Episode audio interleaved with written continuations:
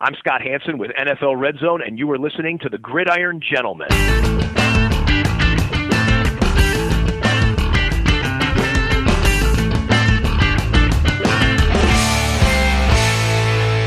Hello and welcome to this week's Gridiron Gentleman podcast. We are here to discuss all the happenings coming forward in week 17. We are nearly there, James. We are nearly, nearly at the playoffs, uh, and we get a better picture by the end of this week as to who is actually going to be in the playoffs. Uh, a lot of big games Yeah, to discuss right. this week. Yeah, there's a few big games to discuss this week. There's there's, there's some some naff ones Yes, as well. Um, uh, and we should probably Mm. talk about the Thursday night game as well that happened last night, which was a game, um, at least. Um, I, I think what we're going to do is gloss over a few of these games because I really think there's a, there's a ton here we don't really need to talk about too much. Uh, joining me, by the way, is James. James, Yeah. how's it going? It's okay. We both work in retail. We both had our spirits crushed and our souls destroyed. I'm I am a husk, James. I am I am I am I am truly a husk. Uh, I I see myself in the camera, and all I see is someone who really needs to shave their beard. Um, and um, and yeah. So, but you know, we're we're coming out the other side of it, so so it's it's okay, and we've got some fun playoff football to discuss very soon. Yeah. Um, Thursday night football. Then it was a win for the Dallas Cowboys, twenty-seven to thirteen against the Tennessee Titans backup team, pretty much. Uh, I- Yeah. First port of call, Josh Dobbs was expected to throw the ball thirty-nine times, which is hilarious when you think about it. Uh, against a Dallas, a high-powered, high-octane Dallas Cowboys team. Um, Mm. something of a surprise, but then they didn't really have anyone that could run the ball because Derrick Henry was out as well. So it, it was it just always No. felt like it was gonna it was heading this way. So And and I think the job that Josh Dobbs was able to do was was probably about what we could really have expected from him. I don't think Yeah. it was. I think if there's no such thing as a conclusion in the NFL, but this this was near as damn it. While you couldn't predict the score, you could always predict the outcome somewhat yeah, they were always going to be behind the eight ball. and they were only they were only four points ahead heading into the fourth quarter as well, which is hmm. which is absolutely. fair play to the Titans for managing to, to keep up for as long as they did. But it, it was just, hmm. you know, Cowboys needed to get it done and they got it done. So Cowboys are still very much in the, well, I think they've made the playoffs now. I struggle to keep up with the whole playoff picture thing, I'll be honest. But I'm pretty certain they've they've made the playoffs because I mean I don't think anyone can catch them in the NFC NFC. Just looking now, NFC playoff standings. Here we go. Um, Dallas Cowboys uh, clinched playoff berth. Yeah, there we go. They're just trying to figure out whether they can win the division or not, which I think might be a game too far. But um, regardless, yeah, Cowboys are into the playoffs. Tennessee Titans are not, um, because they barely have a team left. This it feels like this happens like most years to the Titans, doesn't it? Yes, and Like last year, they managed to stay relatively healthy, didn't they? yeah, I always think that I think I think that last year they managed Derrick Henry being away better. Yes. as well. I think they did a bit, much better job of it, but then I think the offensive line was better a year ago. So, um, They had D'Onta Foreman last year, didn't they? As well. D'Onta Foreman, yeah, he's he, Yeah. he, I mean, he's not he's not an ex, he's not like a top tier running back, Mm. but he is someone who's RB two can you can get a 100 yard game out of him behind Yeah. a decent line, absolutely. Um, uh, but they've had one injury too many. Yeah. Um, and and it just the the last few weeks have actually kind of almost kind of shaken my perception of the Titans actually. And it's Yeah. not even anything to do with the results. It's more to do with the way they've handled the quarterback thing. Yeah. I think they've not really given Malik Malik Willis a fair crack of the whip, I don't think. I think some of the play calling they had Hmm. for him in in the last game was kind of he was given play calls on third and long that were like all about generating completions and getting room for the punt, but not about actually getting the third mm. down. That kind of felt like they were setting him up to fail. And then benching him after not setting him up to be successful kind of felt like a, a real indictment of how probably the coaching staff feel about him. Yeah. It's a very strange kind of vibe we got. I mean, because you you kind of I get that they want to get to the playoffs, they want to to you know hang in there and have a chance, but at the same time, I I mean, Josh Dobbs can kind of drive the car, but you know, he he was he, he was QB three in Pittsburgh for a reason. Yeah. Um, he's a very limited player. He's not he's not got an amazing skill set, and he was always ever only ever going to be a backup, even even as a draft selection. He was he was a very limited player. I just, but for me, the thing that leaves a bit of a weird taste in my mouth is the way they handled the Malik Willis situation over the last ten days. It was just it seemed very odd that he was set up to fail and be benched. I do, I do wonder whether I mean the, the the idea that maybe we don't know what they're seeing in training camp as well in in, in training. Sorry, like we don't know yeah. whether they're watching him and just going, we he can't do what we need him to do right now, and that that was mm. the general consensus on him, like heading into the season as well, wasn't it? That that he he yeah he is very much work in progress. Um, mm. but that being said, then come up with a better contingency for if Ryan Tannehill's go down, Ryan Tannehill goes down injured, then having a, a, quarterback that's not ready to play if that if that's the case. So mm. it's just it's but re- taking really weird. Josh Dobbs, I think he did a good mm. job. I, I, yeah, I like. Don't get me wrong. He he. I mean, twenty of thirty nine, two hundred eighty yards. Yeah, like I think that's better than anyone expected Josh Dobbs to do. Um, no, absolutely. And I think that that plays into the positive side of Mike Vrabel's coaching. But I, I, I kind of agree. It feels like they've set. it feels like they felt the season was over when Ryan Tannehill went down injured, um, mm. and repeatedly been down injured as well. So, so I, I do mm. I do wonder whether it was it was just a case of we, we, we can't crush Malik Willis's confidence, but then I suppose going out there and getting him to do the most basic things you can possibly imagine is kind of doing that really.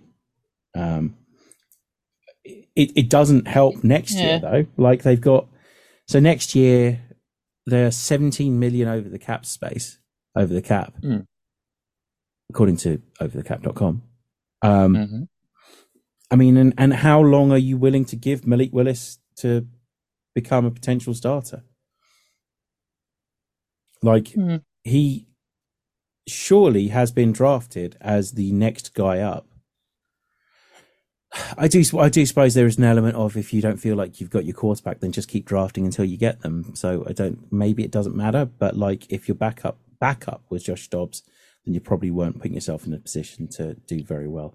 And considering how well you've mm. done so far this season, it might have been worth like looking around the league and seeing if you can like potentially sneak in a trade for, um, I don't know. Like Nick Foles was on the market for a while, wasn't he? Like even if you could bring like a Nick yep. Foles in, for example, some someone like that. Um, yep. It, it just feels short sighted by the, the Titans to think that okay, everything's going to be fine because we got Derrick Henry and we got Ryan Tannehill Okay. Mm. Especially with no AJ Brown as well. But there we yeah, go. That's yeah. mm, yeah, it just a bit a bit narrow sighted, I think, and it's bitten them on the bum. It has, it has, and it, the, winning a Super Bowl involves a fair amount of luck usually as well, which in terms of yeah. is generally injury luck. Um, and I don't know. It just always feels like the Titans are good enough to cause an absolute ruckus in the AFC, and then or just mm. bad enough to lose a close game in in playoffs. like every single season. No, I, yeah. Wholeheartedly, absolutely, completely, and totally agree with yeah. with with the assessment. Yeah. So at some point, do you have to say? Do you have to do a Niners and say? I mean, we're good enough to, to, to get this far, but we actually should probably go ahead and do something about this now because otherwise we're never actually yeah. going to do anything about it. And ne- we're never actually going to make the most of these fantastic players we do have on the team. But I don't know. That's hmm. that's for the off season, uh, and they seriously need to consider reconsider a number of things anyway. So the fact that in 2023, I think they're still paying Julio Jones is is worrying. Mm. So uh, yeah, interesting to see what, what, what happens with the Titans. Um, They, ideally, they want to keep the core together and then work out what it is that's going to get them over the hump. Um, and with an aging Derrick Henry now as well, who has consistently got injured the last couple of seasons, you do wonder whether you you can't just rely on him to win you games anymore. It's an guessing. unsustainable 80s model. It really is run in the 21st century. Yeah, yeah, interesting to see what they do. On the plus side, Treylon Burks mm. is looking better, so that's something. Yes. And on the other side of the ball, uh, CeeDee Lamb is looking like an absolute superstar now. Um, yeah, yeah, he he's separating himself from the rest of the supporting cast. Actually, yeah, he really is. Um, and um, no Tony Pollard, no problem. Ezekiel Elliott will probably still be a Cowboy, while Tony Pollard just absolutely hits the open market next season. So someone's getting a bargain of a running back there. Oh yes, no, absolutely they are, and and he he's one of the more scheme versatile running backs as well. Yeah, because the Cowboys like to mix it up a bit in the running game, and and he is going to be a sought after commodity. You know, if, yeah. if, if running backs all the team needs to finish, but the last piece of the puzzle, he is he is the perfect player for you to kind of get in. Dolphins um, you know, if you're still looking for a running back at that point, then I think you could do a lot worse than Tony Pollard. Bang on. Yeah. Absolutely. Uh, but that being said, it looks like the Cowboys are going to make the playoffs. They are hot right now mm-hmm. as well. They're looking good. Um, I think they're going to cause uh, cause some problems in the in the playoffs in the NFC side of things. So yeah. Mm. Uh, let's talk about the remaining games, or do we want to quickly have a break to talk about Derek Carr being benched? Very quickly, let's do this. It just feels like the most Josh McDaniels move ever, doesn't it? Yeah, um, I'm going to um, elevate my guy in mm. inverted commas because yeah. he knows my offense, and um, he's running. He's been a backup in my offense for years. I'm going to elevate him at the expense of the quarterback who actually mm. has been the one constant through all of the turmoil of the last six or seven years. He's had know, to put up uh, with an awful lot as well. I would feel very hard done by if I were Derek Carr, and and, yeah. and I and I and and we want our, our quarterbacks to be this sort of noble, stiff upper lip guys who kind of, you know, sift through the adversity and put team first. But but for this to happen now, after everything, yeah, I I don't I think this would push most people. You know, I, I think he can feel quite hard done by here. Here's the thing, right? When Josh McDaniels watch watches 15 teams all fighting for Derek Carr next season, mm. and he's there left, I mean, I'm guessing hoping that Tom Brady comes to join the, the Raiders. That's all I got, as in terms of upgrades. Like, I don't, I don't really see how else they're going to upgrade on Derek Carr. Um, maybe through the mm. draft, but like it's it when he sees 15 teams throwing money at Derek Carr next season, and they will because he's he's good mm. enough. Then yeah. then you've got to be wondering did, did did I make a mistake? Like, especially when you're sitting there with Davante Adams, who will almost certainly put in a trade request next season now as well. Mm. Like, if Derek Carr was good enough to keep Davante Adams in the building, then he's good enough probably to be your starter. Um, because if, mm. if you can have Derek Carr and Davante Adams, that is probably going to be better than whoever you've got next season at quarterback and whoever you've got next season at wide receiver as well. It's a very short sighted, and I think I think really the, the the the biggest lesson that we can learn from the Raiders' offense this year is that Josh McDaniels' offense is not easy to install. Yeah. It's not easy to teach and it's not easy for receivers to really kind of nail. Um, you know, it, it's something that, and, and also the other thing we've learned about the Josh McDaniels offense is that um, it does require the quarterback also to do a heck of a lot of teaching. It requires the quarterback to kind of be reinforced what is told because the wide receivers on some plays, uh, the things they have to do are based entirely on what they see and and it a lot of the time it relies on the quarterback and the receiver seeing and identifying the same thing in coverage. Yeah. Because if you don't, what will happen is as a quarterback, if you see one thing and the receiver sees another, you'll turn around at a certain point, expecting to see that wide receiver breaking, and you'll be ready to turn the ball loose, and he's somewhere else completely different. And that, Yeah. and you know, and that works with Tom Brady because Tom Brady is the kind of player that you could imagine would be like, no, we do it this way, you do this here, this here, and he, he would micromanage it and, Yeah. and support that. And I know all quarterbacks would do that to a point, but not to that same extent. I get the sense that Tom Brady is kind of more often than not helped to teach that offense because whenever that offense has been executed outside of the Patriots, it's never been as good. Hmm. It's never been as good. And again, it's the same. It's the Adam Gase thing as well. I, I get the sense that the Adam Gase Adam Gase approach only really works if you have an experienced quarterback that's willing to teach the detail. Because the Adam Gase offense is sort of like derived from the Mark Mike Martz offense, which is very, which is quite a dense and difficult one to teach as well. So uh, while Josh McDaniels is a genius, it only looks like genius if you have a genius quarterback running it and really just- good, really well taught wide receivers. I just wonder when you take a step back and you see what Mike McDaniels does with his quarterbacks, and just basically, which is, and it's a bad example at the moment because obviously the Dolphins have dropped off a cliff, but what he does is put them in positions to win where he can. Yeah. And and admittedly, he's one year into that team, much like Josh McDaniels is. But what he did, at least in the first half of the season for the Miami Dolphins, was say, right, how can I make this as easy as possible for my quarterback? Yeah. Why aren't why isn't every team at least trying to do that? You don't have to succeed. Like, and I say, the Dolphins, it's kind of backfired on them in recent weeks because teams have figured them out a little bit, and teams have it's. Mhm. He's two wide receivers that were getting three yards separation from from uh, the nearest cornerback now aren't getting that. Mhm. But at least Mike McDaniel's was saying, right, I need to make this as easy as possible. Being a quarterback's a really difficult job. So what I need to do is make it as easy as possible for the quarterback that has confidence issues that every no one's had any uh, faith in for the last couple of years. And I need to I need to put him in positions to win.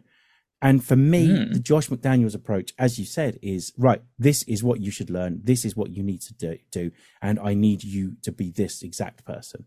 And I Hmm. can't remember that working any time in the NFL over the last 15 years. That's exactly right. Yeah. Hmm. I mean, he perceives himself to be successful because of his scheme, and you know, he's the perfect example of the over-promoted coordinator. Hmm. Um, and I, and I don't understand why he's got yet another shot at this. He, I mean, what has he proven other than the Hmm. fact that, you know, he can get Tom Brady to gain a chunk of yards and make Mac Jones serviceable? Hmm. I mean, you know, okay, he's, I'm, sh- you know, if he installs it right and, you know, you've got the right quarterback, that offense is really good. Hmm. But it hasn't been really good for years. And, you know, it, it's based on reputation alone. And that reputation is kind of not as deserved as we, as some people probably feel, I think. Yeah. I, I think it's a little bit of sort of like the emperor's clothes.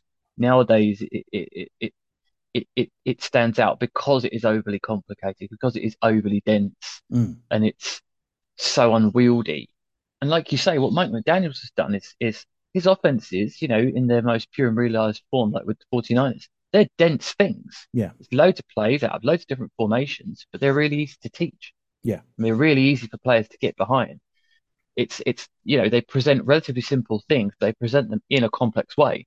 So at the heart of it, simple, presentation, weird, Yeah. and it works for Yeah. that reason. They they give their like I say, they give their quarterback a ton of easy choices.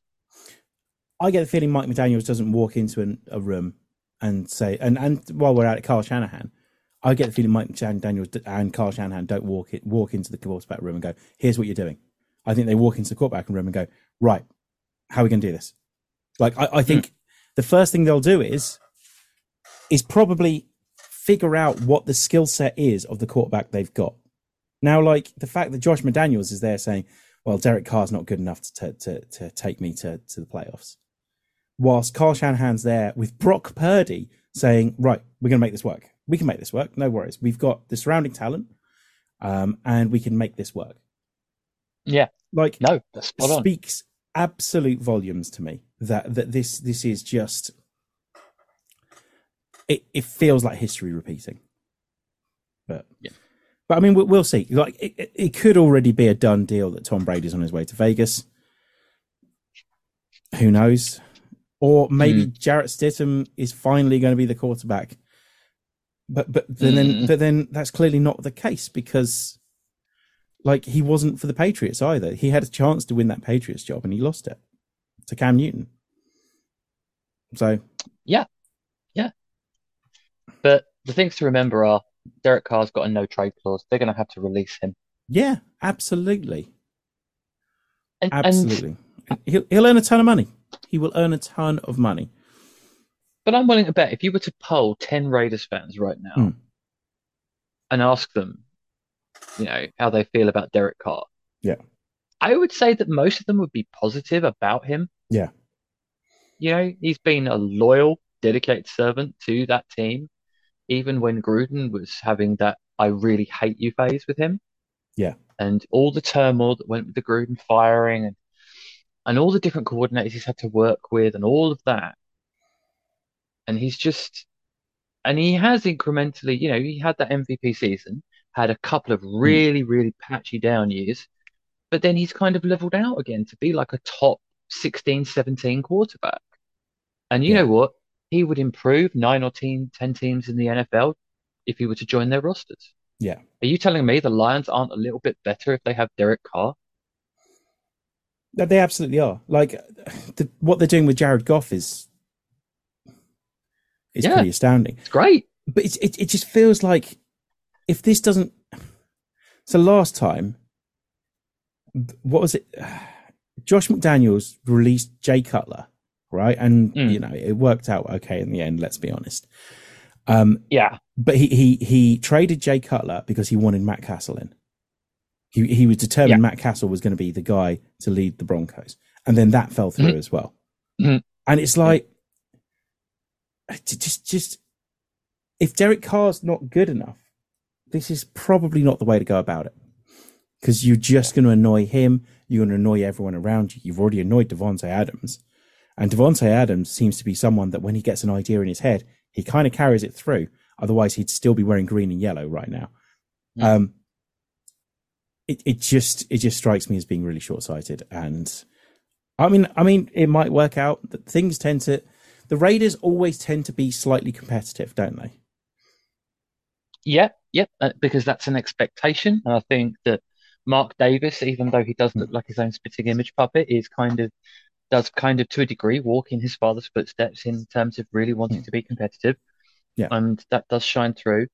But I absolutely cannot cannot convey how terrible a choice this has been for the you know, to It's- bench him. It's just so hard Just- to find quarterbacks. It's so hard to find quarterbacks.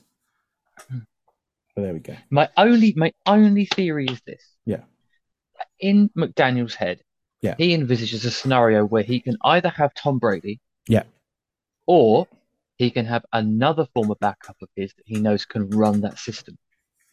You think One Mr. Garoppolo? James Garoppolo. Yeah, which is possible. Yeah, like I mean, it, it's a good chance that Garoppolo's not going to be in San Francisco next season, isn't it? So, hmm. hmm. so I could see that. but, you know, he's he's that's a lot of hope, you know. Yeah. There are a lot of teams who really want quarterbacks who, you know, are going to be more attractive. I mean, if I'm Jimmy Garoppolo, I don't want to go to Vegas. I want No. to go to the Jets. Yeah. But then Because my the life's Jets, going to be easy. the Jets are probably going to go. You know what? I'd rather have Derek Carr. So Well, yeah. Yeah. Why wouldn't you? yeah. Uh, NFL Network have 11 logical fits for Derek Carr, and I think that should say it all, really. The fact that there are 11 Exactly. potential landing spots for Derek Carr. Um, I just think it's it's kind of bonkers to me. But yeah, so number one, New York Jets. Number two, New Orleans Saints. Like it, it- Indianapolis Colts. Tampa Bay Buccaneers probably looking to move on from Tom Brady. New York Giants if Dan, Danny Jones isn't the guy. Carolina Panthers as well potentially because I mean who have they got really now? Uh, Tennessee Titans if they want to move on from Ryan Tannehill, save themselves 18 million, they could probably free up enough space to to um to to do that. The Patriots is a fun one, I think. Imagine that. And then like teams like the Commanders and Falcons. I mean, Arthur Smith has come out already saying how much he respects Derek Carr. Who knows? Yeah. That's So, yeah. for come Yeah. to Atlanta. Yeah, exactly. Throw Like, dome. what's the Throw in a worst that can happen? Yeah. Uh, yeah. Anyway, Yeah. um, Just quick, do you I- want to I talk just- about? Yeah, sorry, go on. yeah, no, go. I was going to say, do you want to talk about Nathaniel Hackett? Um,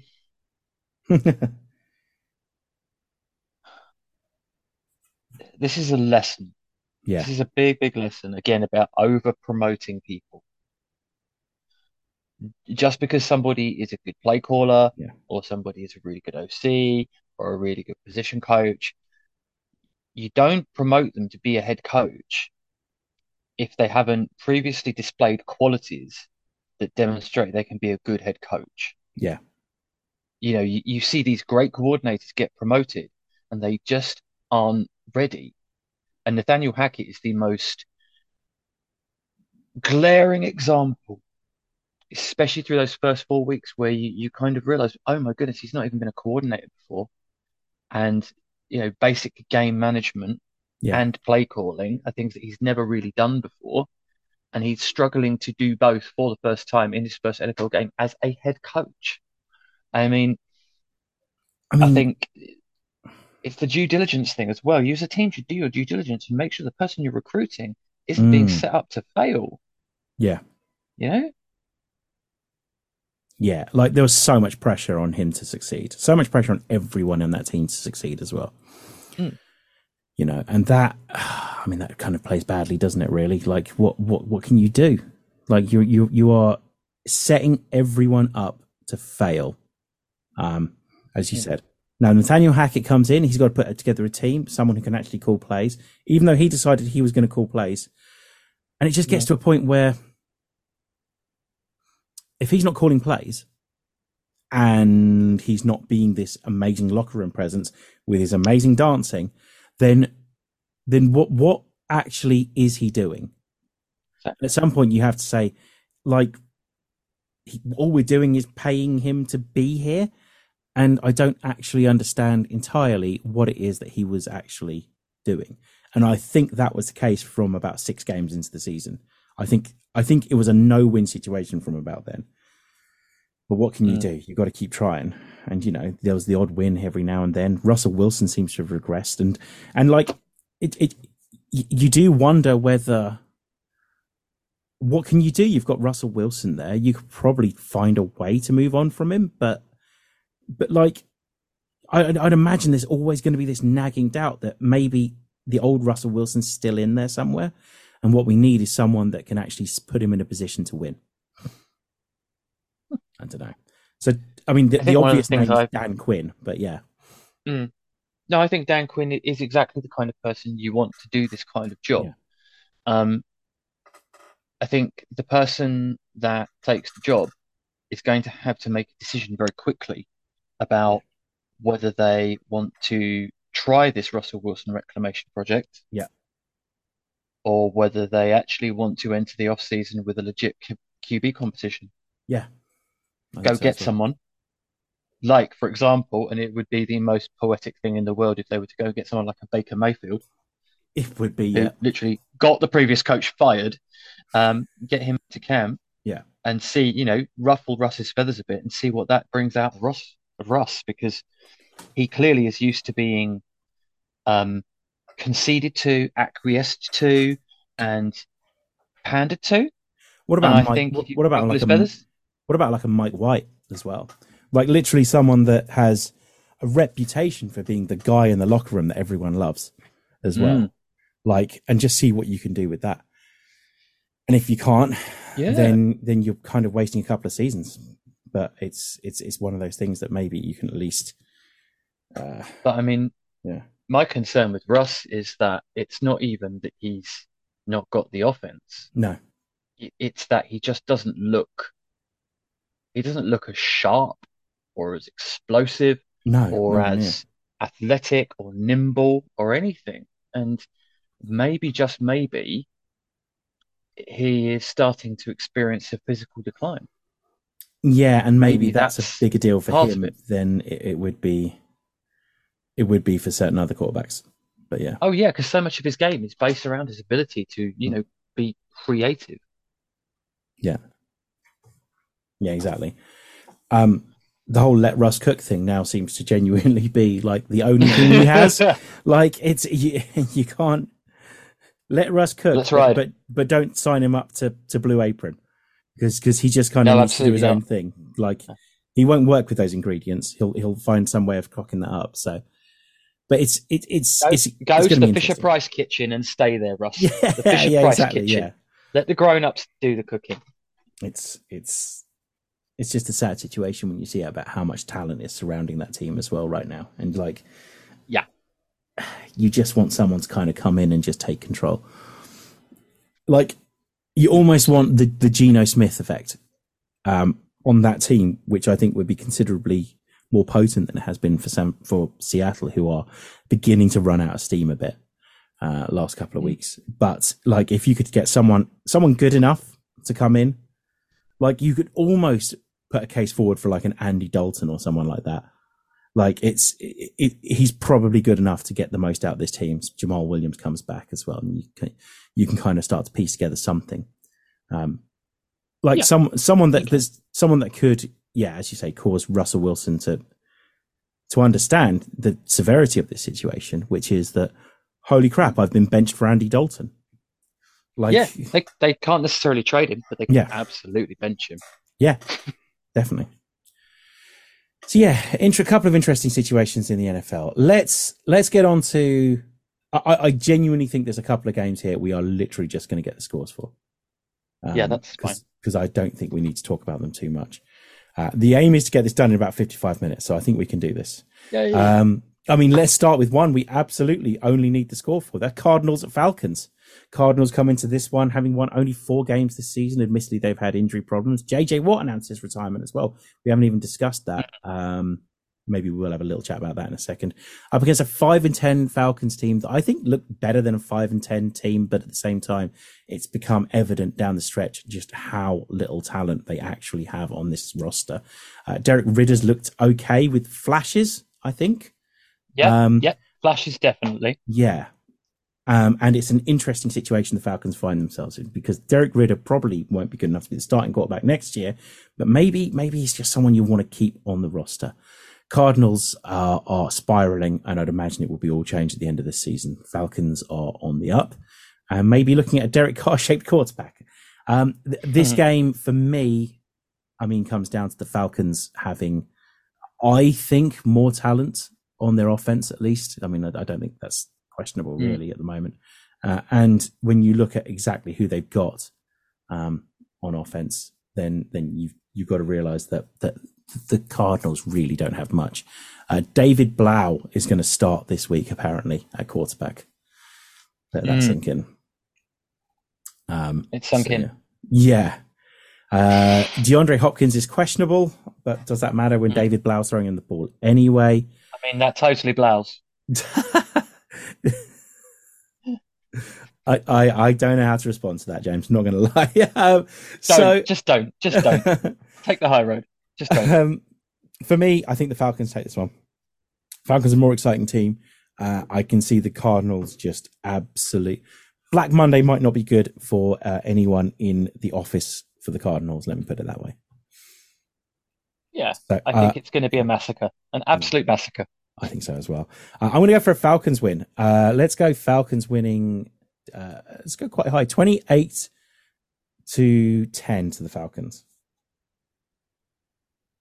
Where you go? I James? will give Vance Joseph a bit of credit, but at the same time, Arthur Smith has a plan. Yeah.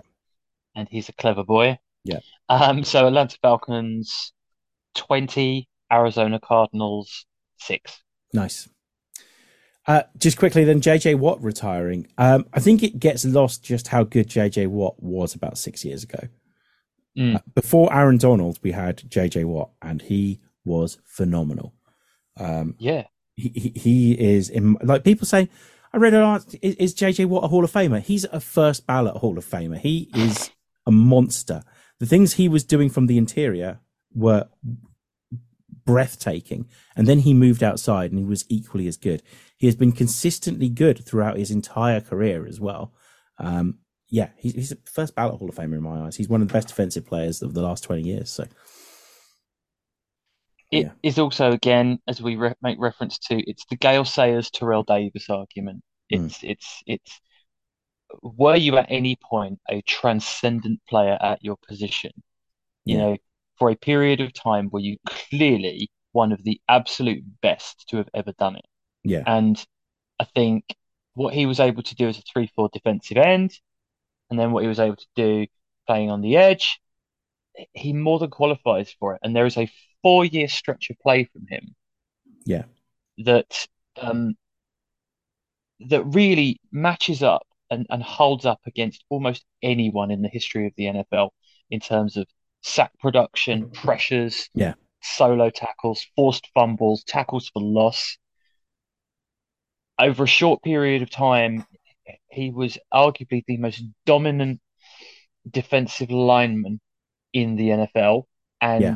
for a while, he was completely by himself. yeah. So yeah, was. he's a Hall of Famer. Absolutely. There were times when he was the only good player on that that um, Texans defense, and they were good because he was on it. Yeah. but yeah, And it's also underestimated that he he is actually on the quiet, a secret hall, secretly a Hall of Fame person yeah, well. Yes. Let's not forget that, okay? He might be really, really cheesy. Yeah. But like some of my favorite moments from players off the off the field have Yeah. come from JJ Watt. So the stuff he did in the wake of Hurricane Katrina. absolutely. There's the infamous press conference where he calls out the effort of his players. Yeah. Which for most people would be something that would be really negative and derogatory. But when JJ Watt does it, you just think, actually, you're right. Yeah. You've articulated this brilliantly. And, you know, he managed to get the team behind him with a statement like that, which says a lot about him as a person. And I think he is a Hall of Fame player, hands down. Yeah, agreed. One hundred percent. Yeah, no question. He's got everything going for him in terms of a, as a Hall of Fame player. Like there, there is no aspect of him that that that I think you, you question. And and yeah, he's he's just an excellent human being as part of that as well. Uh, next game does have playoff implications. The the Chicago Bears can stop the Green Bay Packers from entering the playoffs by losing.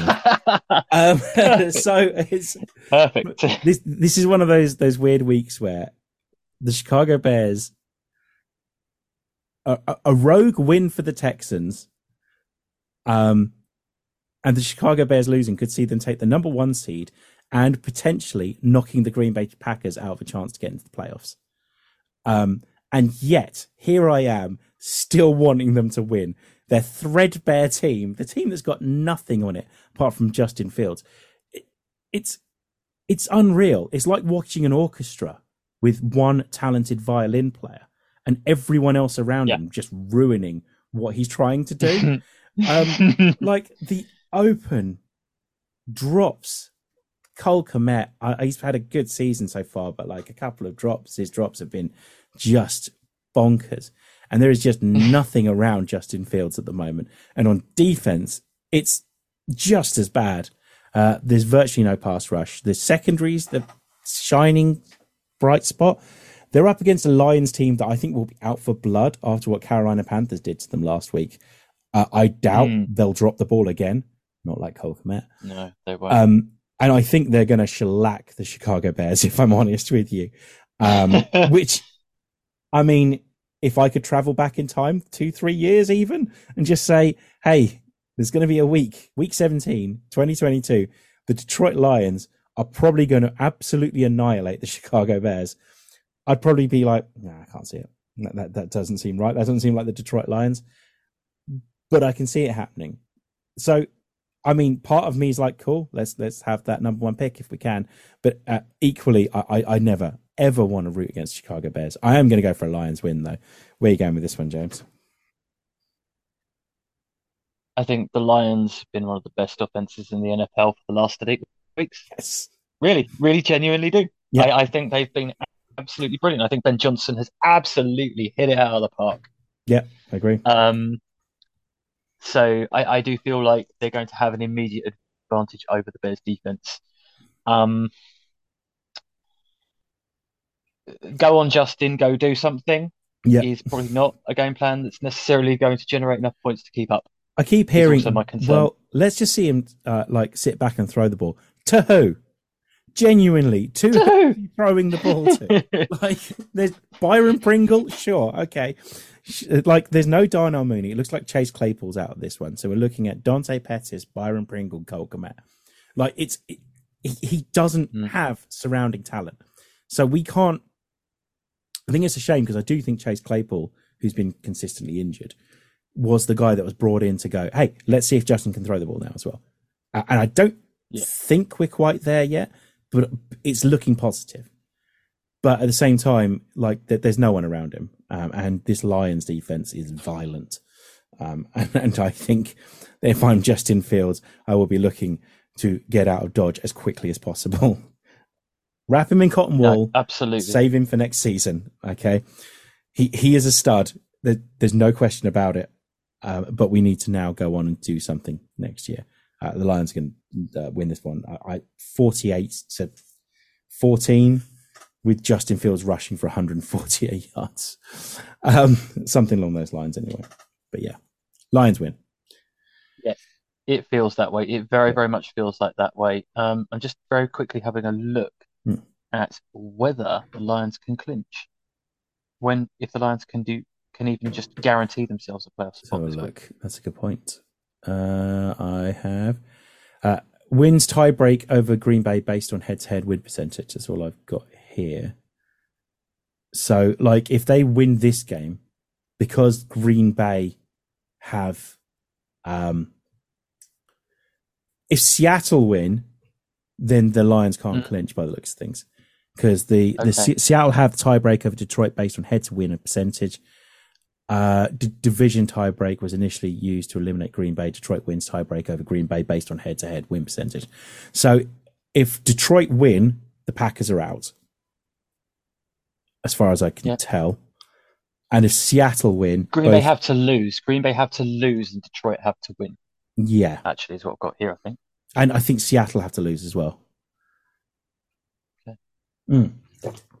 And while we're, at I think the Commanders have to lose as well. So yeah, Lions have made their job very difficult this week by losing to the Panthers last week. So, but yeah.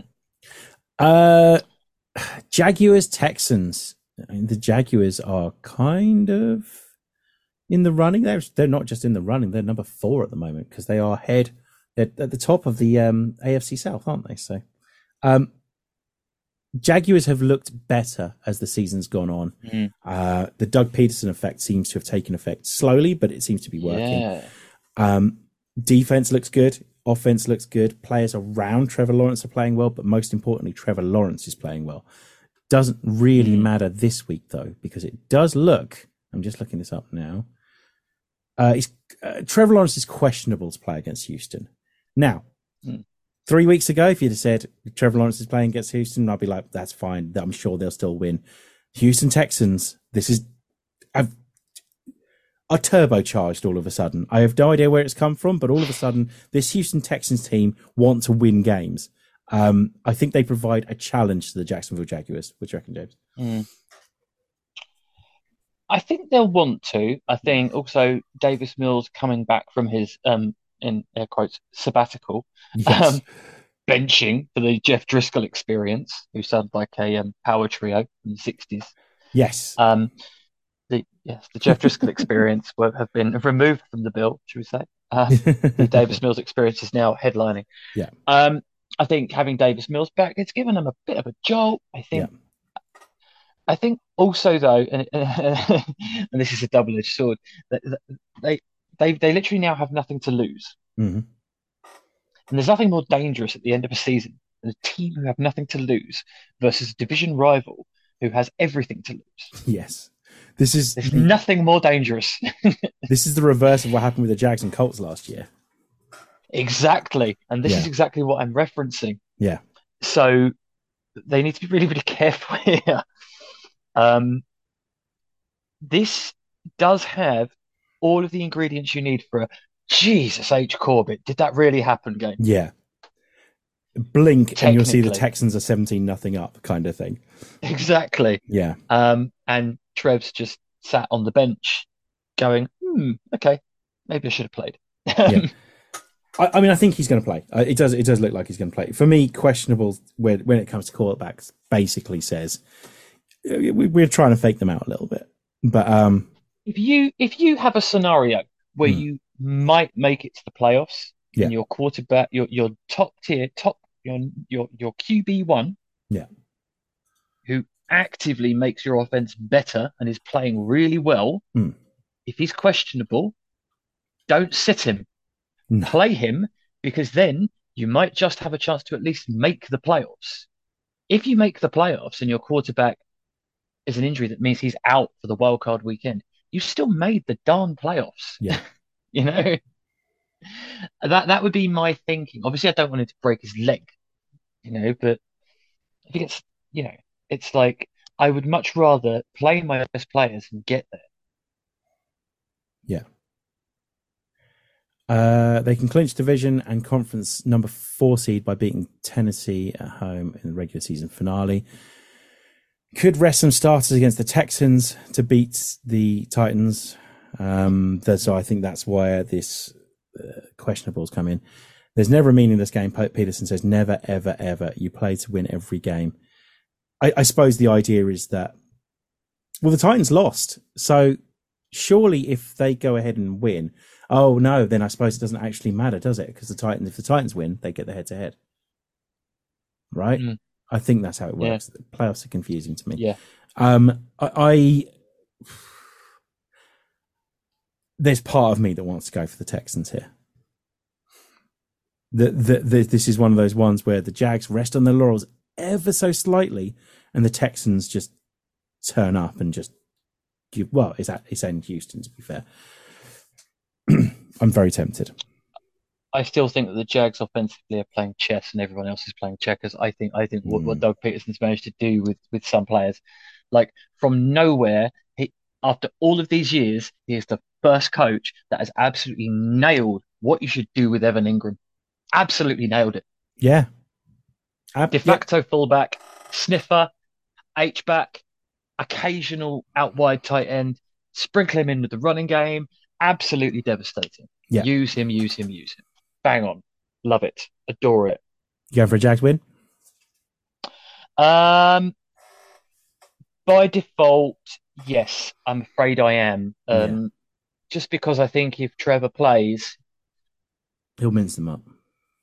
And he is a competitive guy, he's going to want to win win out. He is a very competitive person. How good has Um, Trevor Lawrence looked though? so The well. last last like handful of weeks? Oh, it's it's the last three weeks, four weeks even, Hmm. has been exactly what what the what we expected. Yeah. By the end of this year, if not a teeny weeny bit more, you, you absolutely see it with Yeah. him now. You you see it, not just flashes, but you see he will obviously be a top at half of the league quarterback. just seems to have total control over the offense now. Like it just feels like Yeah. you feel confident watching him play now. You didn't feel confident watching him play the last, even the first half of this season. Like you feel confident that he knows what he's supposed to do at least. Mm. Um, yeah. Yeah, I'm going to go for a Jags win as well. I was very tempted by the Texans, and I will be rooting for them. Go Houston, because uh, then I think if they win and the Bears lose, then I think that the um, the Bears slide into the number one spot for the draft. It's just a shame because the Texans are having unbelievable luck with their wide receivers. It Yeah. seems every week Brandin Cooks goes. Brandin Cooks this week in the last 10 days has gone from out to questionable to healthy to out to questionable Yeah. so many times that I don't even think Brandin Cooks can remember. No, and and when he's on the field, he's dynamite as well. Exactly. Yeah, So, yeah. But the Texans could. I don't discount the Texans shocking everyone and ruining the party. absolutely agree. Um, I think this next game's going to go one way, and that is in the favor of the Chiefs. They're playing the Broncos. Broncos come into this one maybe with the bump of the interim head coach. Can't see it though Mm. personally. They're up No. against Kansas City Chiefs team that's absolutely rolling. Patrick Mahomes is the MVP as far as I'm concerned. Everyone Yeah. else is now fighting for the scraps after that. He, he's unreal. This Chiefs offense is incredible, and the defense is putting together some pretty special play as well. The one stumbling block, block potentially is if the Broncos defense rallies after last game and causes Patrick Mahomes some problems. But I do think, I just don't think the Broncos have anything on offense that can trouble the Chiefs defense. And as a result, this comes down to Patrick Mahomes being Patrick Mahomes. I'm going to go for a Chiefs win on this one. What do you reckon? And I think the Chiefs, Isaiah Pacheco is the perfect weapon. And, Absolutely. Completely agree. and they are absolutely sailing into the playoffs, getting hot at exactly the right time. It's it's all looking perfect for them. I think what we saw last week was actually, I, I don't know if that Denver team can rally. Yeah. Well, I saw some of the stuff on the sidelines. I, I don't know that they're in the frame of mind to do that I mean, this is weirdly one of those situations where they might have actually benefited benefited from like a Jeff Saturday like character coming in from the outside and actually taking over. Um, because Really? Okay. well, no, well, someone from the outside coming in, I think, might have been Definitely. I think that. Yeah, not not but not yeah. an ex offensive lineman, but no. Uh, yeah, You know, I, I get what you mean. though. Yeah. A unifying presence with a bit of gravitas and sort of team team history. yeah, absolutely. But you know, I'm sure that Shannon Sharpe was busy. Um, not him. Never Can you him. imagine No, Skip never. Bayless turns up instead? yeah, Oh God. Um. Okay. Ugh. Ugh. let's no. let's let's move on quickly. Uh, Miami Let's Dolphins are Um, eight yeah. eight and seven, visiting the Patriots who are seven and eight. Uh, Miami Dolphins are looking for a get good game. The New England Patriots, well, their defense is looking really really good. Um, Marcus Jones is injured, I believe. I might be wrong on that. I'm just going to look that one up now. Marcus Jones, concussion, out. Jonathan Jones, questionable. Jalen Mills, questionable. Sure does leave an awful lot of holes for the exceptional wide receivers that the Miami Dolphins have. That's the only thing I will say. That being What's said, his status right now? he's out. Concussion. Two is out. So yeah, we're looking He's at Teddy. Bridgewater. Okay. It's not the end of the world. No. I mean, it just comes down to Teddy Bridgewater plus Jaylen Waddle plus Tyreek Hill. Is that good enough to beat a slightly beaten up Patriots secondary? That being said, Jonathan Jones probably will play. Jalen Mills probably will play, but Marcus Jones is definitely out. And Marcus Jones has been playing exceptional. So I, I, I kind of think the Patriots can take this one. Um, It really depends on how they cope with pressure. And and uh, for all of Mike McDaniel's magic, they are not a good pass protecting O line. no, So in obvious passing situations, that that will be problematic. I think. this is this is a Um, favourite on the injury report. Terron Armstead Armstead is questionable with toe slash pec slash knee slash hip. So everything that Yeah. matters. But he probably will play by the looks of things. Okay, that that's um, I don't know. At Terron Armstead at seventy percent. Although better You'd take that guy. over the backup, wouldn't you, though? Yeah. Um, I think Teddy Bridgewater's not quite as susceptible to pressure, and he's not quite as um, skittish Hmm. As Tua can be at times. He doesn't also doesn't get in his own head quite as much as Tua does. No, I think he'd make a bet. He probably will make a fairly decent fist of it. Um, if the Dolphins choose to lean on the run game a bit more, that's potentially something that if they can be successful with, they can win, actually. Yeah. Um, the Patriots offense, though, is going up against a Miami defense that isn't all that terrifying. Yeah. Um, but at the same time, it's a rudderless and unfocused beast that um, yes, it doesn't really seem to have any identity. Really? Yeah. It, it, it, you, you can't tell what it is that it's trying to be. uh, DeVante Parker is out as well. By the way, Yeah. So I'm going to disagree with you. I've I've taught myself this- out of it already. By the way. This might be the game actually, Yeah. where what they might have been able to do to Tua doesn't necessarily work with Teddy. True. Teddy's the Black Knight. Yeah. In Monty Python, it's like, yeah, okay. Um, And it might, it might look default, different as well. The one thing we've already discussed about Mike McDaniels is he he works very well with his quarterbacks in putting them in situations to win.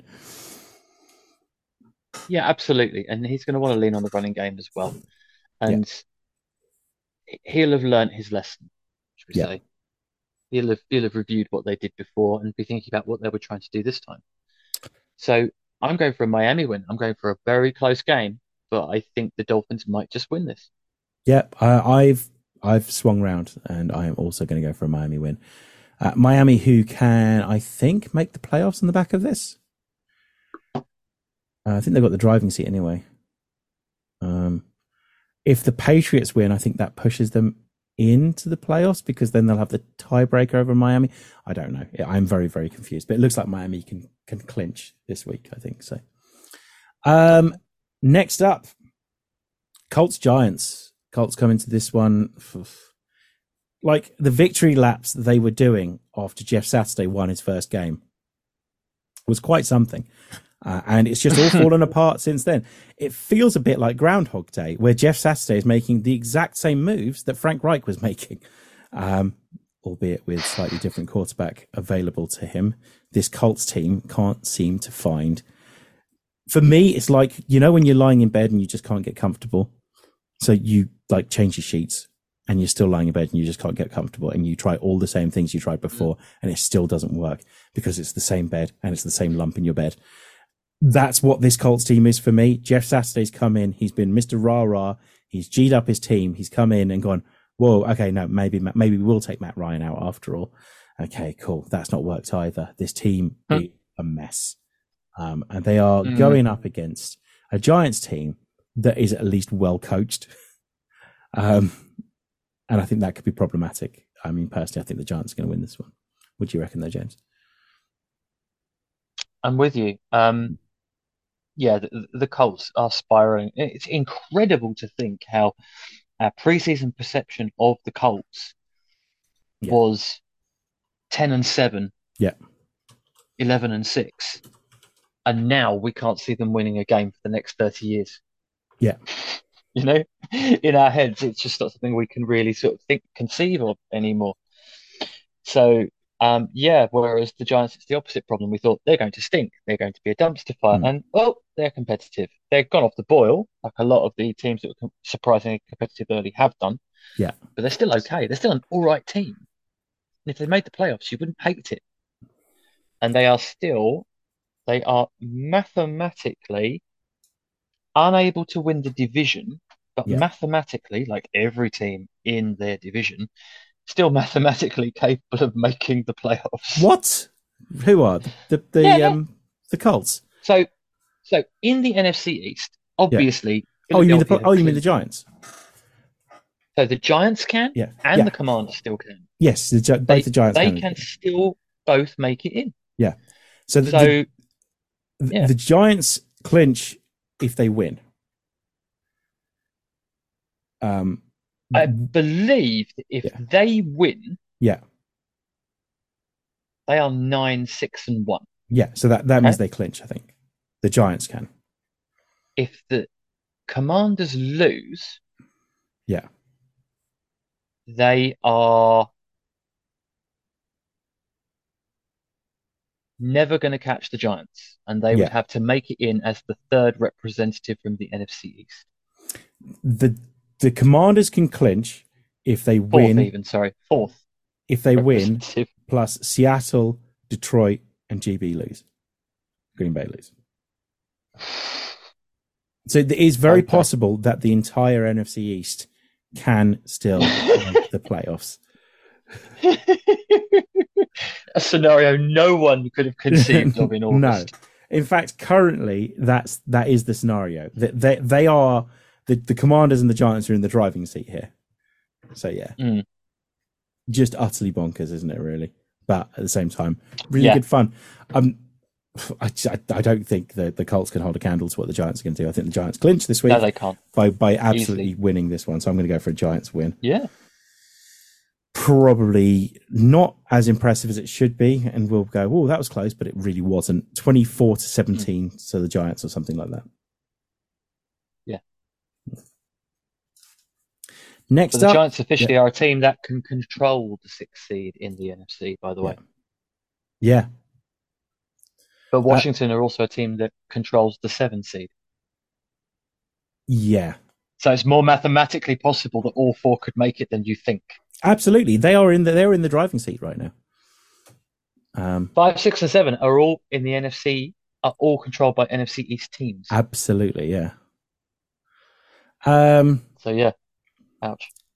I think the Saints can still make the playoffs. I'm not sure. Probably not going to though. So I'm not overly. Yeah, of course they can because weirdly, I think everyone can still win the the NFC South. So they Hmm. are eliminated if they lose Yeah,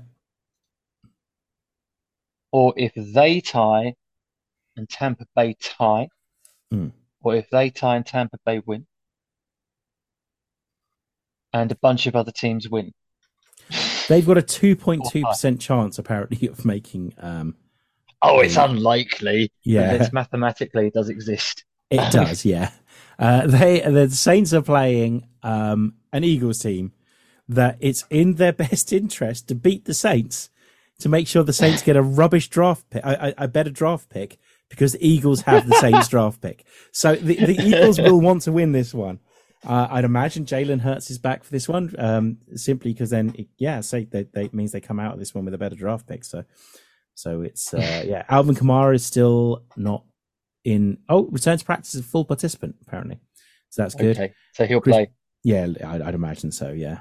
Uh doubtful to play uh play against uh saints is jalen hurts but it's all right because gardner minshew is as interesting as ever. Uh big problem though uh, lane johnson's out for the rest of the regular season and potentially some of the playoffs. Okay, that is a big deal. it is a big deal a but it was big it was going to happen at some point because that's what happens with Lane Johnson. But um, yeah, Lane Johnson's out for this one. Um, for me, I like the Saints. I don't love the Saints. I think the Eagles, even without Jalen Hurts, have proven that they can be a problem for most teams. Yes, Uh, I think they're going to absolutely demolish the Saints in this one. Um, Mm. I think they are good in all the right areas to cause the Saints some serious problems. Um, so yeah. So I'm this is going to also go. the yeah, game where they. This is the game where they can clinch a first round bye. absolutely. You you bet they will want to win this, get out of Dodge, bench everyone next week, take Yeah. another week off, come back healthy. I'm going to look at Tankathon and see what it means for the the, the Eagles draft pick as well. Hang on, Tankathon. um, just I, I love stuff like this. This just makes me laugh so much. Uh, so yeah, they're six and nine. So if the Saints lose uh, and the Panthers win, um, they can drop to, to the number eight pick and get drop within the top ten. Uh, they are currently Ooh. currently at ten, so it's definitely in the Eagles' best interest to to win this game. Let me put it that way. So yeah, It's going to be a great draft to have a top ten pick in. yeah, it is. Yeah, and the, the Eagles The top end's really good.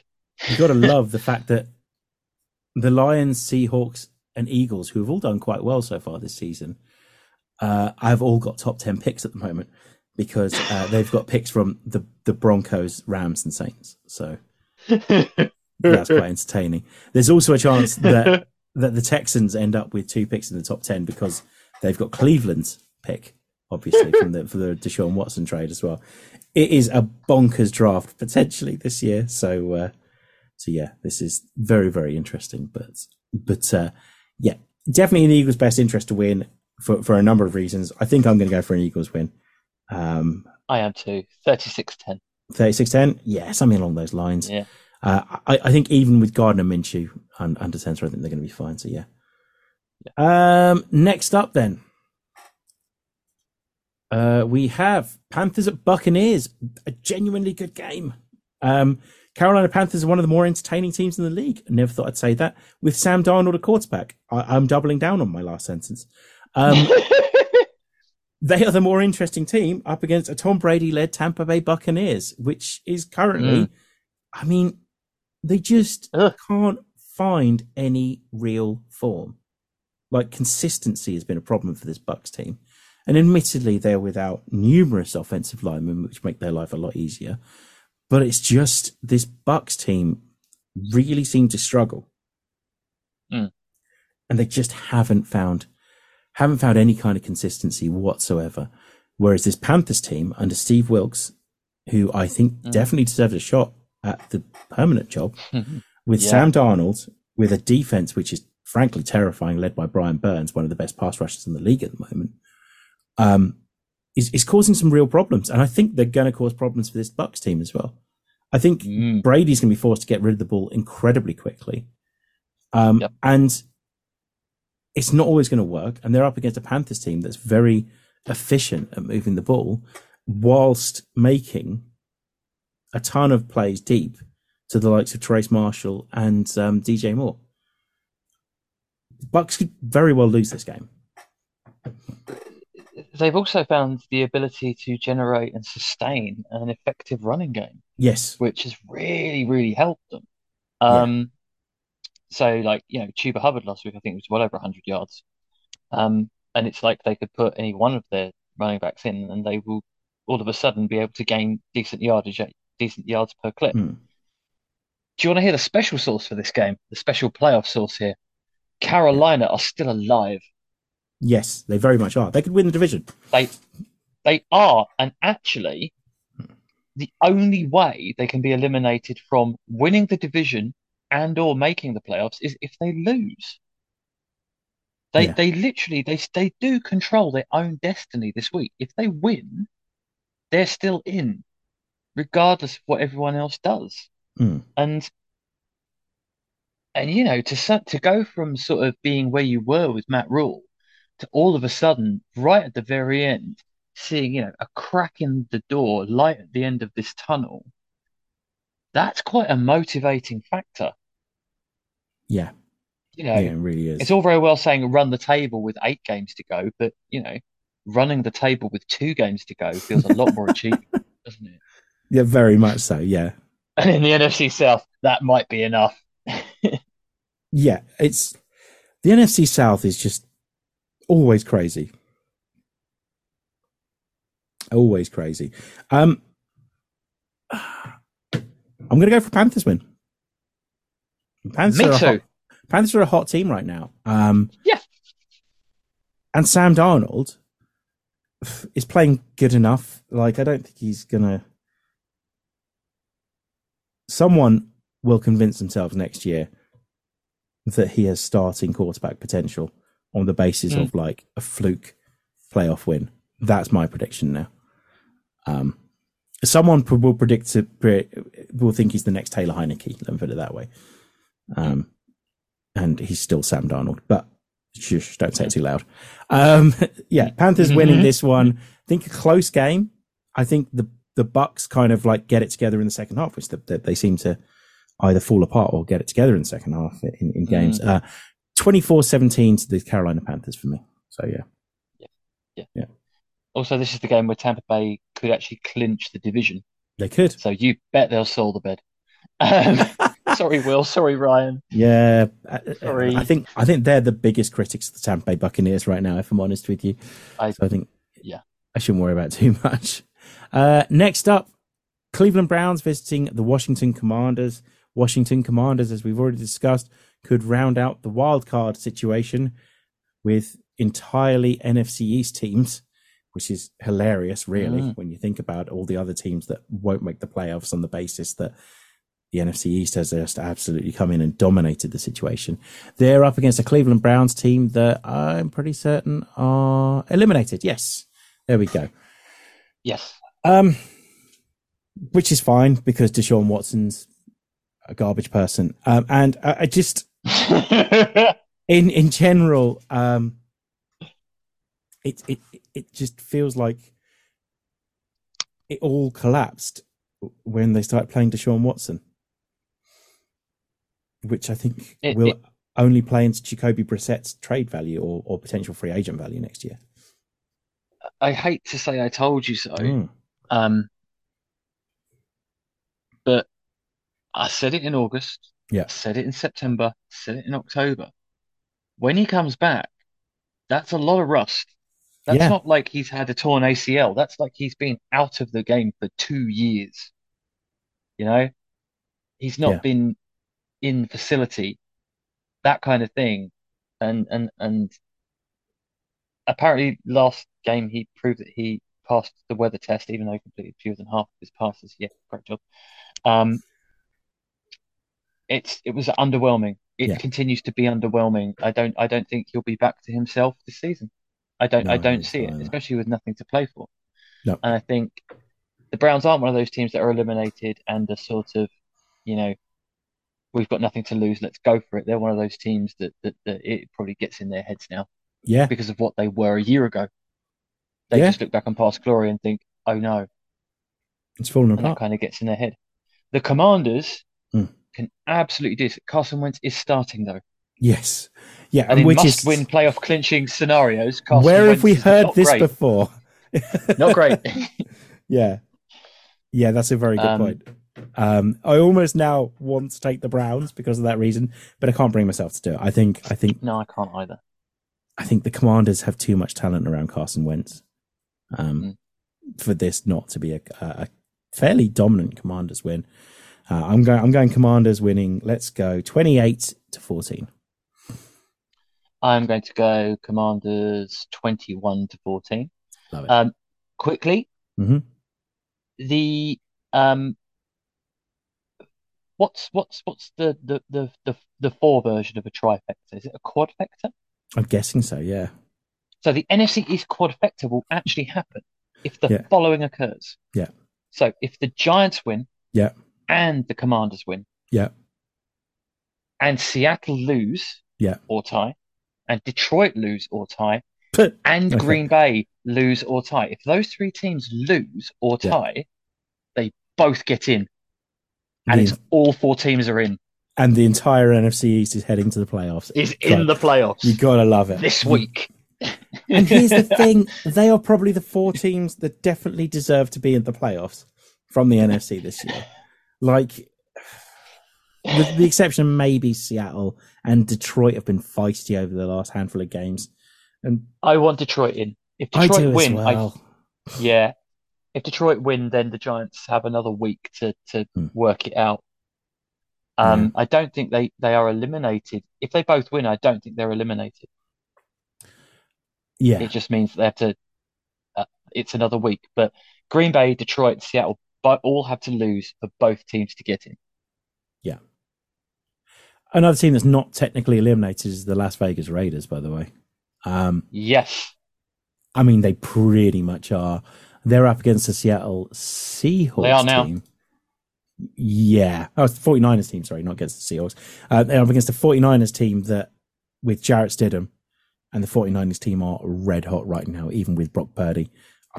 I can only see this going one way personally. I think I think the Raiders are about to lose to the San Francisco 49ers, which is not They're gonna get run over. down. Yeah, doesn't doesn't ever go down well uh, when they lose to the Niners, and especially when they lose to the Niners with Jarrett Stidham as their quarterback, which knocks them out of the playoffs. It's going to smart a little bit.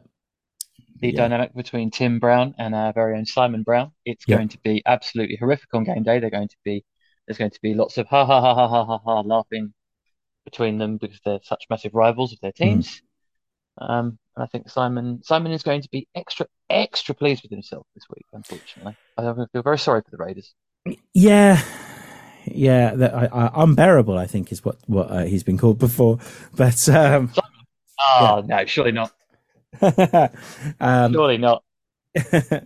I, uh, I think the Niners are, are, about to just absolutely dominate this game again. So, uh, yeah, 34 to 10 for the Niners for me. Yeah. Niners um, 37 to 10. I still don't believe in Brock Purdy. I refuse no. to. Unless he lifts a Lombardi, in which case I might start believing. Imagine that.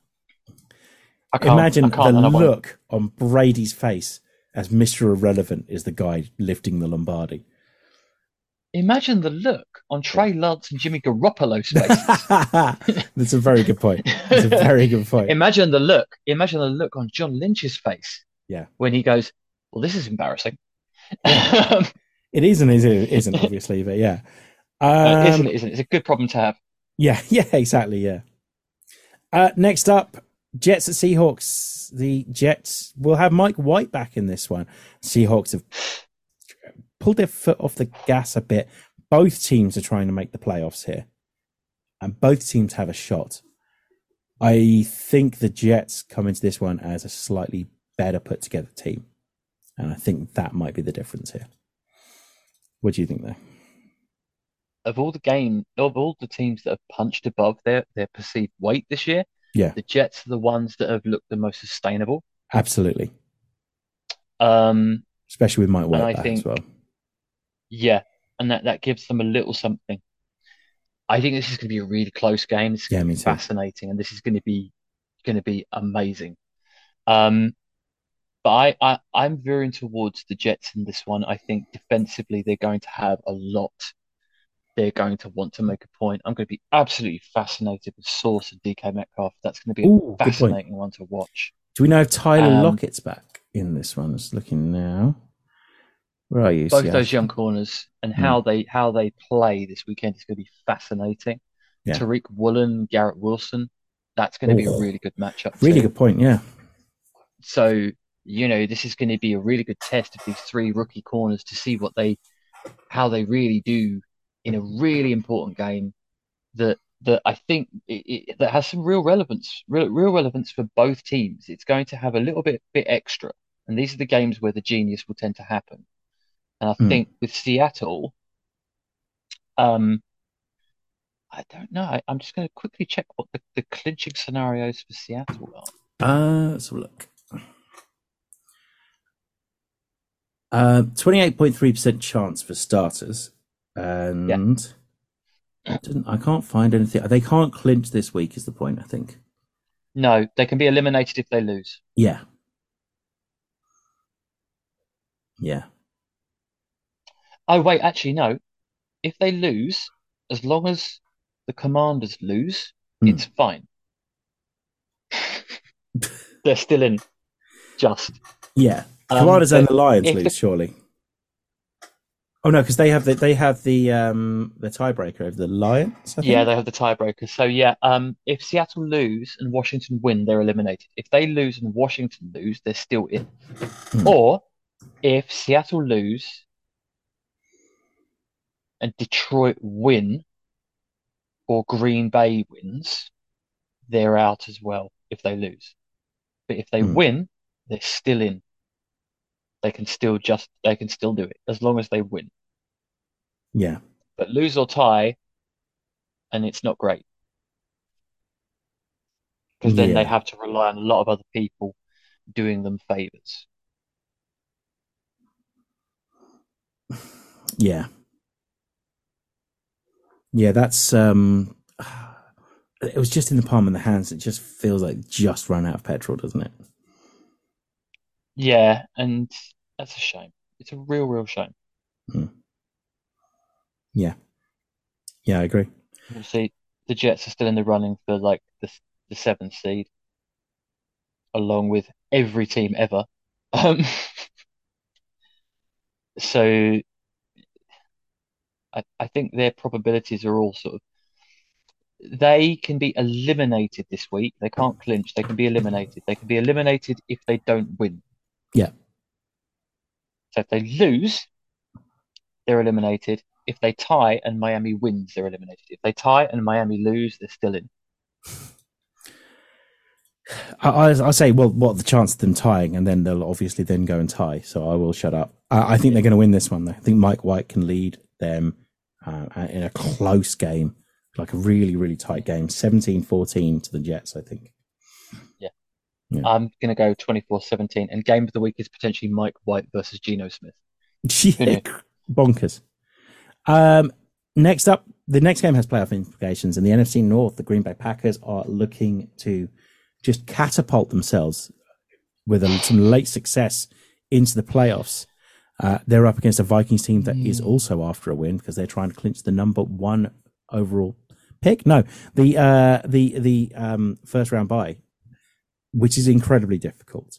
And you do wonder whether the Vikings might take their foot off the gas a little bit, but maybe they don't want to face Aaron Rodgers and the Green Bay Packers in the playoffs again. Maybe this is a chance to actually just kind of step on their neck a little bit. Um, Christian Watson's out for this one, I think, which is massive for the Green Mm. Bay Packers. I'm just double checking that one now. Huge. He's been outstanding. Yeah, Christian Watson is questionable to play.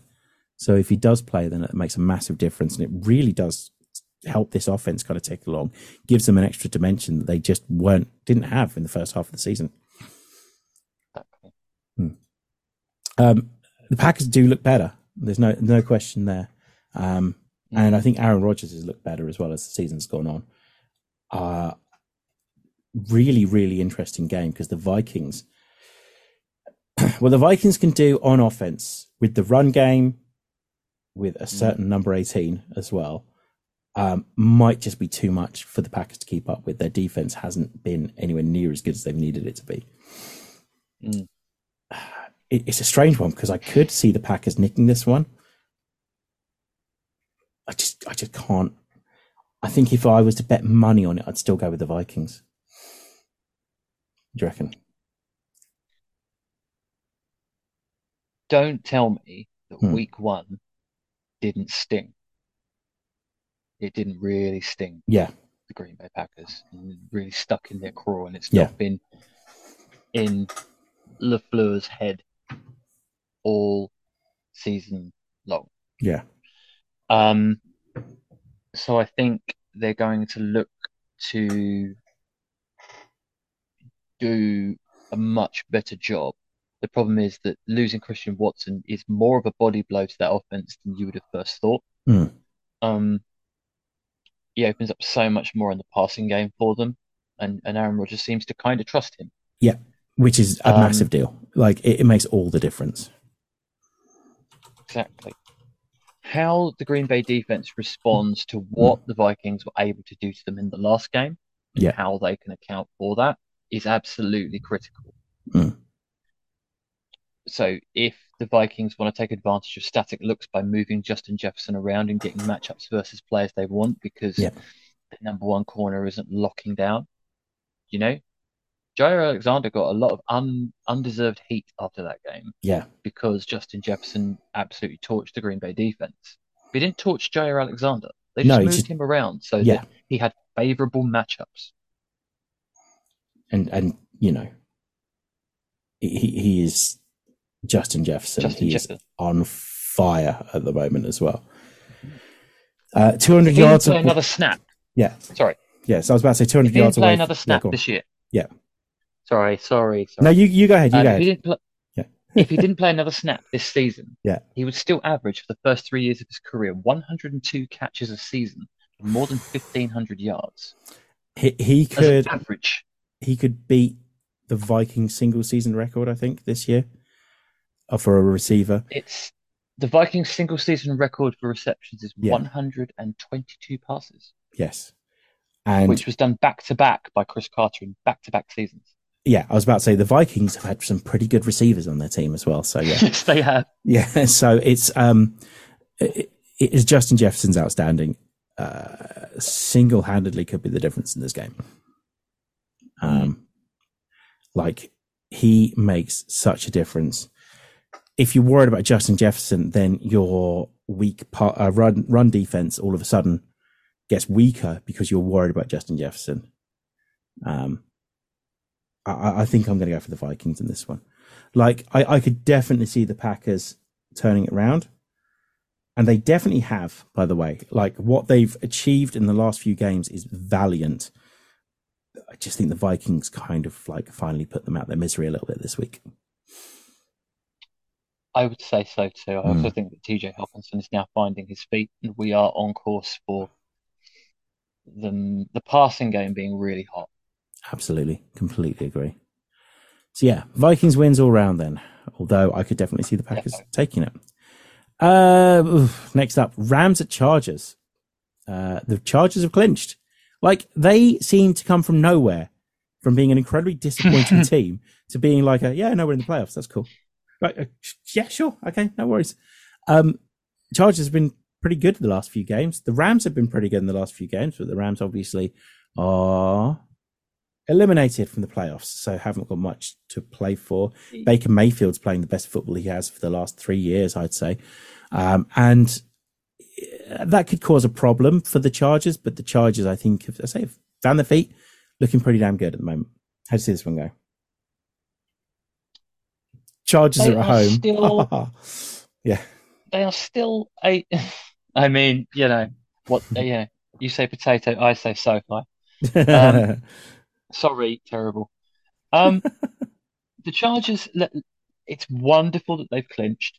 Hmm. Very pleased for them, and you know it's brilliant for Justin Herbert and, and all of that. And having Mike Williams back and Keenan Allen back has been absolutely instrumental in that. They're starting to look much better. They're still flawed. They're Yeah. still a flawed team, and they they do reek of winning a game in the playoffs and then then leaving yeah. For me. But I think they should be very, very pleased with the way that at the last minute they've got all their players back and managed to make a surge. And I think they should be very proud. And I think it's a real testament to Justin Herbert this whole season is if, Yeah. if you wanted the ultimate proof that Justin Herbert's for real, it's the sheer amount of turmoil and turbulence he's had to navigate as a quarterback. Yeah. Agreed. He's done an incredible job. I, I just find Um, it hilarious that four weeks ago people were saying he's not better than Tua.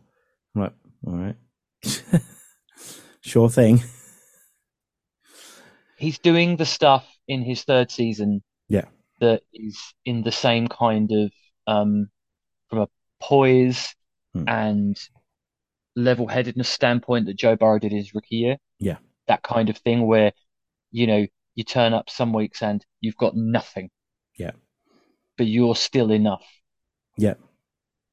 Yeah. Yeah, great. That. Yeah, And so that's exactly what you needed to see from Justin Herbert. And he's got nothing to prove to me. Nothing to prove to me. I'm convinced he'll be really good Me the rest too. I'm convinced of it. Yeah. Um, I think they're definitely good enough to win this game. Absolutely. Yeah. I, I kind of think we are due a Baker Mayfield coming back down to earth game as well. Um, Yes, I think we are. Like, don't get me wrong. I, I think there's a very good chance that Baker Mayfield might be the starting quarterback for the Rams next year. But, um, I, I think at some point it, it'll it gets found out a little bit. I'm going to go for a Chargers win. I think Justin Herbert, as you say, is with his weapons coming back, looks so much better. Um, let's go Chargers winning 28 to 21. Nah, probably it's probably a bit generous. 28 to 17. Yeah, I'm going to go Chargers 34, Rams 20. Yeah. Two games left. Steelers at Ravens. Don't really want to spend too long on this one. The Steelers come into this game. Uh, have they been eliminated? Not technically eliminated. They just won't die. They won't. But I, I think there's a very real opportunity for the Steelers to come in and pick up. Basically, they're fighting for Mike Tomlin's record of never having a losing season now. They're Yeah. seven and eight. If they win the next two games, then that record continues. And it's a stupid record. But at the same time, it's one of those things that is, is quite cool to actually at least be able to say. Um, I think, yeah, Kenny Pickett's available in this one. Um, and in, Lamar Jackson is definitely out. So we are looking for more Huntley in this one as well. Um, which kind of evens the score a little bit and makes me wonder if the Steelers have a little bit of the upper hand in this one. Um, Mm, I think Roquan Smith is probably the ultimate foil for what Matt Canada wants to do on offense. It would be the one thing I would say. Um, he's been playing outstanding football. Um, he has him and Patrick Queen. There Yeah. appears to be some kind of symbiotic thing happening yeah, absolutely. they're both they're both force multipliers of one another. So, do you, so the question is, do you think that's enough to keep the Ravens in this game? that's where I'm at as well. So is Pickett starting? Hmm? I think so.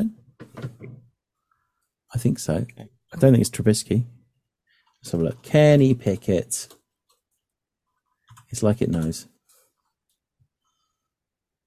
Uh, news. Yeah, yeah, Pickett. Yeah, it looks like Pickett's Okay. starting. Yeah, So the implications for this game are quite big actually, and Kenny has an opportunity to to, to do some damage here. So um, Pittsburgh, if they win, they are not eliminated. Mm. That's all they need to do, just win, and they could still make it. Yeah. If Baltimore lose, they are still in with a shot as long as the Bengals don't win. So the AFC North, I don't know if it's going to get resolved this week. Um, I feel like it's two amazing coaches who Yeah. have to make chicken salad uh, chicken poop. with, yeah, or out of date corn strips. yeah, yeah, that's fair. Um, yeah, and I think it's going to be really, really interesting to see.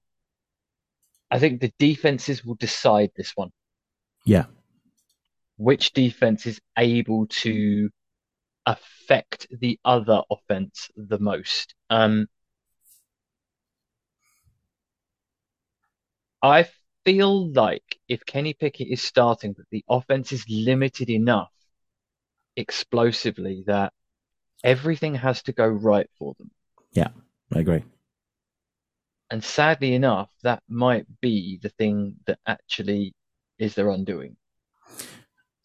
I, So I, I'm I, going to go for a Baltimore win. I, I um, it's on the Athletic. They're always talking about cheat codes. I think the Ravens have more cheat codes to win this game than the Steelers have. Yeah, I Uh, would I- I would agree. Yeah, I think the Ravens have easier ways to actually win this game than the Steelers do. Doesn't mean the Steelers can't win this one. I just think they have more easy buttons to press, um, and that that can get them past this game. So yeah, I think the Ravens win this one, which sets up a fantastic game potentially against the Bengals next week as well. So Mm, yes. so yeah, I'm going to go for a Ravens win. I think it's going to be close, 17 to 14. Yeah. I'm going to go 9-6 to the Ravens. Oh wow. It's going to be bad. this next game's not though. Twelve and three Bills No. uh, are traveling to the eleven and four Cincinnati Bengals. Can the Bengals steal the number one pick from this one? I'm guessing they can. Cincinnati Number Bengals, pick. That would be greedy. Not the number one. Um. I've been saying that all night. The uh, over number one spot. They would, if they were to win, they would Yeah. be, they would have the same record as Buffalo, 12 and 4, Yeah, and have the head to head. and their conference record would, would be 8 and 3. What's They would both have the same conference record and the same overall record. Yeah. But obviously, since he would win the head to head. Yeah.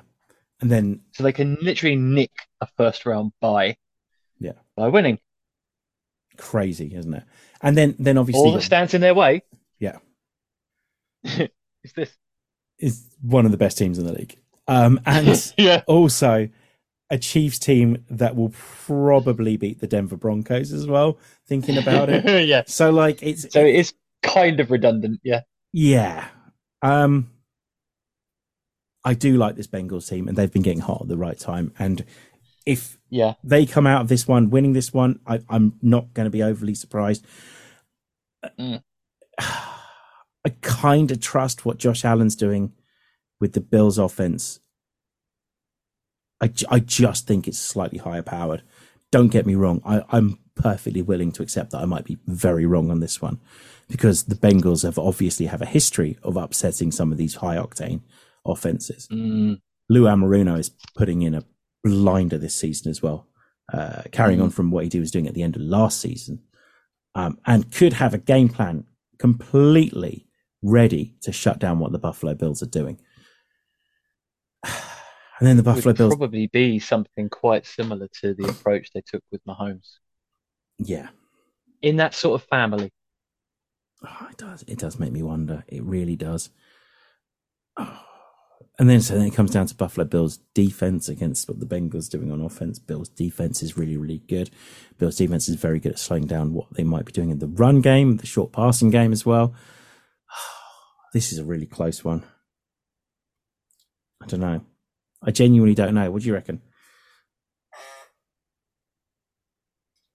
So, what is the health status of the Buffalo Bills' two starting corners? Uh, that's a really good point. Um. Okay. So Jordan Poyer didn't practice for starters, not one of their starting cornerbacks. Okay. But yeah, I'm just looking now. But he, but he, he is a pivotal part of that defense. Yeah. From an organizational coverage standpoint, yeah. it's crucial and critical. Uh, weakness at cornerback. Yeah, Poyer does make a massive difference. Hmm. Interesting. Tre'Davious White healthy? He is, isn't he? Okay, that's fine. That's something. I'm just looking now. Tre'Davious White. Yeah, he is, yeah. Okay. Yeah, Tre'Davious White's all the way back. Doesn't make a difference, doesn't it? You need. It really does.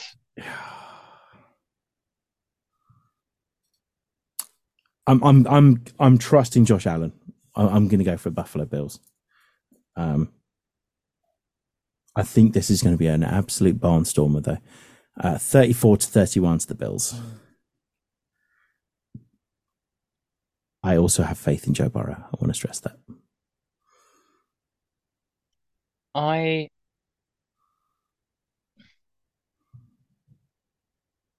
if I the more I think about the Bills,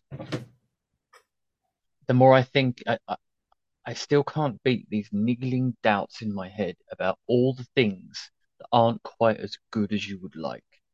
This is true. The running game, the pass protecting offensive line. Yeah. Um, wide receiver depth beyond Gabe Davis. Um,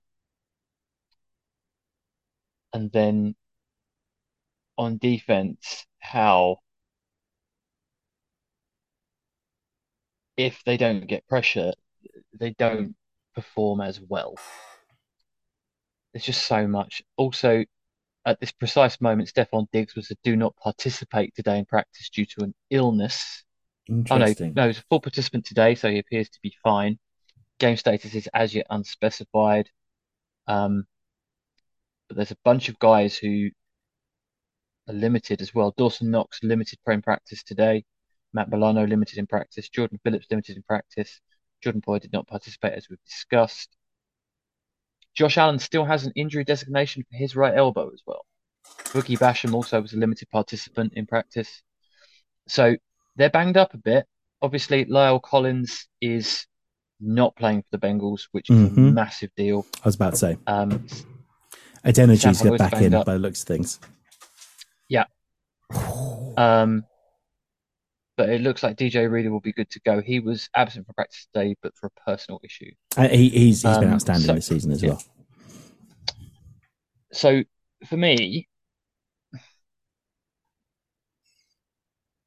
if I'm honest, I think the Bengals are a better team. I was wondering that. I just think they're a bit better. The team is better. I think they've got a better offensive line. I think their wide receivers are better. I think Joe Burrow is probably not as good a quarterback, but he's still very, very, very, very good. And then on defense, you've got players like DJ Reader. You've got a secondary that's doing quite well as well. Just in general, you've got a very, very good defense that is going to cause problems. I'm still going for the Bills. Yeah, I'm not. yeah. I'm I'm gonna I'm probably gonna get a ruse doing this, but I'm gonna pick the Bengals. So I'm gonna pick the Bengals. You won't, because Uh, I, think dare say someone else will. but yeah. This will be thrilling. Yeah. This will be epic. This will be bonkers as well. Yeah. Um, so I'm gonna go Bengals 44, Yeah. Bills 38. And there we have it. Finishing on an absolute high this week. Monday Night Football, the last Monday Night Football of the season, could be really, really good. Um, between uh, two of the best teams in the league right now.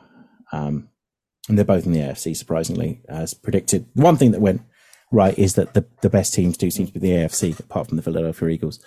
Um, week 17 predicted. Uh, if you want to contact us, tell us where we got wrong, you know, before the game. Uh, hit us up on Twitter. it's just at Gridiron Gents. Uh, or you can email us hello chaps at gridirongentlemen.com. I would suggest coming to join the Discord. It's just the pinned tweets on our Twitter account. We are having a lot of fun, having a lot of conversations Mm. about football, and we'd love for you to join us. James, thank you for joining us tonight. I know it's been very stressful Yep. the last however long. It's fine. Yeah, We're over the worst of it, and now we're into the really good bit, which is absolutely. Definitely. dreams are made or crushed. exactly. Playoffs. Just trying to win a game. Anyway, with that, um, we are going to go and we're back next week to discuss week 18. Thank you for joining us and goodbye. Goodbye.